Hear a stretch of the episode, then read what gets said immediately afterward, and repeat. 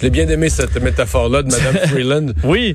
Elle dit, mais c'est comme si on disait un pompier, de, parce que le pompier, là, techniquement, c'est qu'il est branché sur la il est branché sur la bonne, fontaine, Qui souvent, euh, si t'es dans la région de Montréal, t'es branché, tu prends l'eau dans le fleuve. Là. Oui. Fait que t'en mettes un peu, que t'en mettes un peu trop. Oui. Et surtout que c'est pas vrai parce que les pompiers, je veux dire, avec l'eau, font énormément de dommages. Et au contraire, il y a une limite à mettre de l'eau pour rien. Parce ah, que. J'ai même pas pensé à ça. Oui, oui. Moi, c'est ça. Je dis souvent, bon, un petit feu de, là, ça arrache toutes les toitures, ça arrose toute la grandeur, faut tout refaire. C'est pas mieux. Alors, faut doser l'eau. c'était plus l'eau, elle vient du fleuve. Fait que t'en as. T'as raison. Mettons que t'en jettes plus, c'est pas très grave. Non, mais faut de l'eau équivalent au feu. Oui. Bon. Mais là, euh, ouais. Dans le cas de M. Trudeau, peut-être qu'il pense que l'argent vient du fleuve aussi. Là. Peut-être, peut-être. mettre des barrages dans le fleuve comme à Bay James.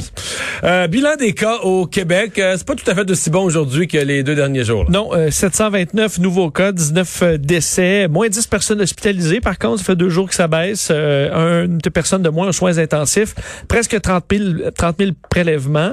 ce qui rassurera peut-être un peu Capitale Nationale, si on est pour passer zone orange, on est à 32 aujourd'hui, c'est un petit peu plus bon. On avait eu deux journées à 40.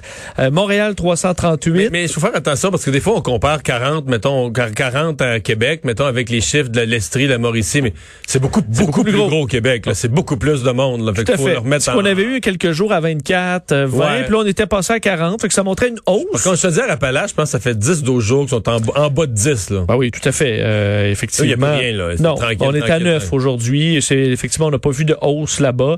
Euh, Montérégie, 87, Laval, 80. C'est dans les plus gros euh, les, les, les, plus gros nombres de cas aujourd'hui. Rapidement, coup d'œil en Ontario, parce qu'en Ontario, on passait le cap des 7000 décès euh, aujourd'hui, 958 nouveaux cas. Alors c'est plus aussi 9 hospitalisations de moins toutefois, 10 nouveaux cas de variants euh, en Ontario. Là, on parle du variant britannique. Donc euh, c'est la situation en ce moment chez nos voisins ontariens. On l'a effleuré tout à l'heure. Donc la santé publique de Montréal, je pense pas que ce soit un hasard. Je pense que Mme Drouin de la santé publique de Montréal, sachant que d'autres régions allaient se faire annoncer le passage en zone orange à la fin de la journée, a probablement senti le besoin de repasser une couche le message aux Montréalais qu'à Montréal ou dans, le Grand Montréal, on n'est pas rendu là du tout, du tout, du tout. Non. Et un point euh, majeur, la transmission domiciliaire, qui est la, source principale d'acquisition selon euh, Dr Drouin.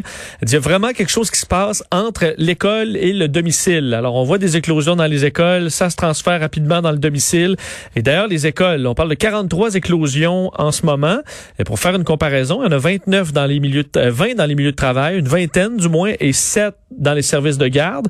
Euh, et, dans les écoles, ce sont les variants. C'est là qu'on craint le plus les variants. Il y a vraiment une, une espèce de, de relation variant-école, puis là, de l'école, ça part dans la communauté. Oui, d'ailleurs, pour serrer la vis en quelque sorte, dès qu'on a un variant dans une école, un seul cas, on la déclare comme une euh, comme une, une éclosion. Alors, euh, donc on est plus sévère sur la définition d'une éclosion. Tout à fait. Donc dans, dans ce cas-là, là, on a sur les 43 éclosions, 26 euh, écoles, 26 de ces éclosions qui sont un seul cas, mais un variant. Alors ça permet d'avoir un petit peu plus de poigne euh, lorsqu'on est en présence d'un variant. D'ailleurs, Mylène Drouin disait, j'espère que euh, le mois de mars sera le mois où on va casser un peu les variants. Euh, ça, bon, ça, fait preuve d'optimisme, disons là-dessus. On verra. Mais on dit le nombre d'éclosions en milieu de soins est en déclin. Ça, c'est un signe que le vaccin est efficace. C'est du moins ce, l'avis de la docteure Parce que le personnel est vacciné largement. tout à fait. Et euh, les, les, la vaccination va dans bien les dans milieux la région. De vie, dans les milieux de vie de personnes âgées, c'est une diminution spectaculaire. Effectivement, très importante. Et on dit là, 135 000 doses euh, ont été administrées dans le Grand Montréal. En grande partie, évidemment, des 80 ans et plus. Il commence à y avoir des 70, 79 ans aussi. Mais les 80 ans et plus, on en a déjà au moment où on parlait, mais ce midi, elle disait un tiers. Euh, euh, c'est 35 35 qui sont vaccinés. Donc, euh, c'est bien. Et la campagne de vaccination liée aux éclosions chez les personnes en situation d'itinérance aussi est complétée. Alors, on a 1100 personnes vivant dans la rue qui ont été vaccinées et 400 travailleurs dans ce milieu-là, donc les gens dans les refuges qui sont vaccinés. Alors ça, c'était quand même un problème là, dans la ville qui, qui, qui, qui, stressait beaucoup, entre autres la mairesse Valérie Plante. Alors ça, c'est réglé. il y a eu campagne de vaccination dans ce secteur-là et on dit que la grande majorité... Ben, globalement, on avance. C'est-à-dire que... Y Je comprends qu'on craigne avec tout ce qu'on a vécu. Quand on dit troisième vague, on vient tous, euh, on vient tous nerveux, puis on veut pas ça là. Mais même s'il devait y avoir troisième vague, euh, sincèrement, à moins de malchance ou d'une mutation, je vois pas comment ça pourrait ressembler à la première ou à la deuxième. Je vois pas, je vois pas comment il y a tellement de gens vulnérables qui sont protégés, euh, des, des, gens du système de santé. À mon avis, troisième vague, ça serait comme un, dans la courbe du nombre de cas, une petite une nouvelle bosse dans la courbe. Euh, peut-être, oui, un peu d'hospitalisation, mais je je m'imagine mal que ça puisse avoir le même effet que la première puis la deuxième. Mais ben, surtout qu'avant, à chaque fois qu'on avançait, qu'on réussissait à taper la courbe, on pouvait tout perdre. Là. tout le travail accompli pouvait s'effondrer parce que ça repognait. Là. avec les vaccins, c'est différent parce que c'est un chemin que tu fais, mais que tu ne recules plus, à moins évidemment qu'il y ait des variants qui s'imposent et qui soient résistants aux vaccins. Mais pour l'instant, euh, les vaccins sont efficaces et ça, ça permet d'avancer quand même. Et alors le fond euh, monte toujours et ça, c'est une bonne nouvelle. En langage de pelleter de la neige, ta neige ne retombe plus en arrière de toi. Ça souffre pas juste derrière toi pour, pour repasser. Tout à fait. Euh, il y a Justin Trudeau, donc on l'a mentionné un petit peu avec euh, Paul Larocque, donc il parle de revoir. Mais en fait, c'est que le, report de la deuxième dose, euh, et, là-dessus, le fédéral a changé son fusil d'épaule, pas à peu près, parce que quand le Québec a pris l'initiative, je me souviens à Ottawa, ben il, parlait... faisait des gros yeux au Québec. Oui, oui, puis on parlait comme si le docteur de Sable, nos docteurs québécois, c'était un peu des cow-boys, prêts à prendre des risques avec le vaccin. Et là, ça, on a changé de discours. Là. Oui, tout à fait. Et de, de, sorte que ben, les vaccins arrivent au pays, on pourrait peut-être même devancer le calendrier. Et ça, euh, souvent au fil des annonces, on se demandait, mais M. Trudeau parle toujours de fin septembre, alors que là, finalement, 84 millions de vaccins, euh, ça va arriver quand même rapidement euh, dans le courant de l'été. Donc pourquoi ça, ça change pas? A l'impression que Justin Trudeau voulait être très prudent avant d'annoncer quoi que ce soit, parce qu'on a vu dans les derniers mois qu'il pouvait y avoir des problèmes dans la, la chaîne d'approvisionnement. Mais questionner là-dessus, M. Trudeau aujourd'hui est un petit peu plus positif, un petit peu plus ouvert à parler de devancer ce calendrier. Je vais vous le faire entendre. Il parlait également de la situation aux États-Unis on est optimiste qu'on va peut-être pouvoir devancer euh, ces, euh, ces, chiffres et ces prévisions basées sur le nombre de vaccins qu'on est en train d'approuver et de voir livrer au Canada. Sur certaines mesures, les États-Unis ont de l'avance sur nous, mais on sait aussi euh, que les États-Unis ont eu une pandémie beaucoup plus grave que nous, avec plus de décès, euh, avec plus de cas per capita euh, qu'on a eu au Canada. Donc, euh, faut toujours faire attention en comparant les, les expériences dans les différents pays. Donc, parce que souvent, M. Trudeau ne nous donne pas vraiment de réponse sur bien des questions, mais là, il y avait quand même un petit élément, c'est-à-dire qu'on pouvait peut-être penser devancer. D'ailleurs, il annonçait là, un demi-milliard de dollars pour des projets de recherche pour faire de la vaccination au pays. Et on disait, là, dans les deux prochaines semaines, c'est 1,8 million. En fait, cette semaine et la semaine prochaine, 1,8 million de doses de vaccins Pfizer, Moderna, AstraZeneca qui arrivent au pays. Alors là, ça commence à arriver. Parlant du vaccin Pfizer, euh, euh, nouvel assouplissement. Ça fait quelques fois et on s'y attendait. On nous avait dit au point de départ, le moins 70 degrés Celsius, c'est pour être pour être bien, sûr. bien, bien sûr qu'on conserve bien nos vaccins, mais on est à réévaluer les protocoles pour rendre ça plus facile. et ça, ça continue. Oui, et on l'avait vu aux États-Unis, euh, c'est cette demande de Pfizer qui finalement donc est confirmée au Canada, Santé Canada, qui accepte, accepte euh, à, la lumière de ces nouveaux, ces nouvelles données de Pfizer BioNTech, euh, on va assouplir donc les règles d'entreposage. On sait que présentement, on doit garder les vaccins entre moins 80 et moins 60. Ça passe entre moins 25 et moins 15.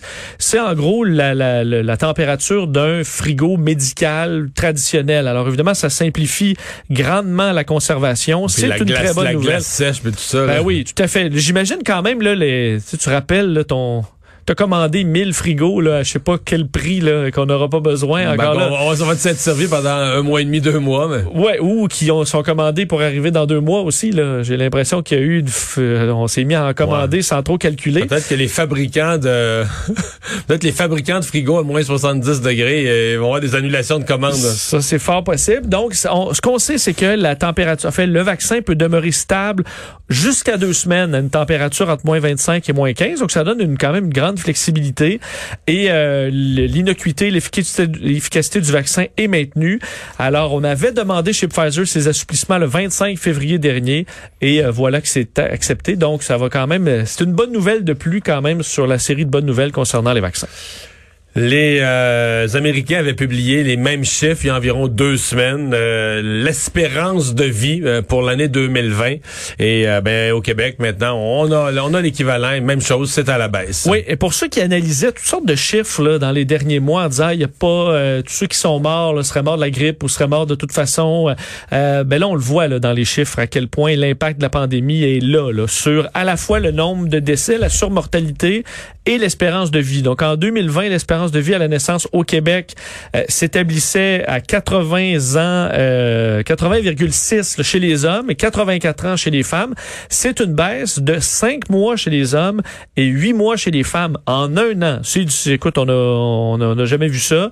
Normalement, là, pour dire, euh, c'est en hausse. On sait l'espérance de vie en 2010 et 2019. La moyenne, c'est à peu près deux mois par année pour les hommes qui récupèrent un peu leur, leur déficit sur les femmes. Un mois et demi pour les femmes par année. Alors, on a cassé cette hausse-là qui est stable depuis dix ans et on l'a fait baisser de plusieurs mois en raison évidemment du taux de mortalité plus élevé chez les personnes âgées en raison de la COVID. Et aussi, je te parlais de surmortalité, euh, 74 550, c'est le nombre de décès en 2020.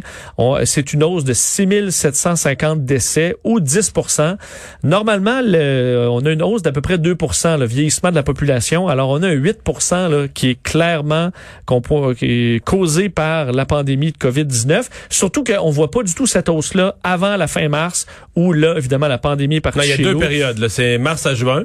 Ça se calme après et ça repart euh, octobre un petit peu puis surtout novembre décembre. exact. ça suit exactement la pandémie. Euh, la hausse la plus forte euh, est de 13% chez les femmes de 90 à 94 ans. Alors vous pourrez tourner les chiffres comme vous voulez, mais l'impact on le voit clairement de la pandémie sur l'espérance de vie et la surmortalité l'entreprise l'entreprise de Québec qui espère arriver avec un vaccin, qui travaille en fait en phase finale pour arriver avec un vaccin Medicago.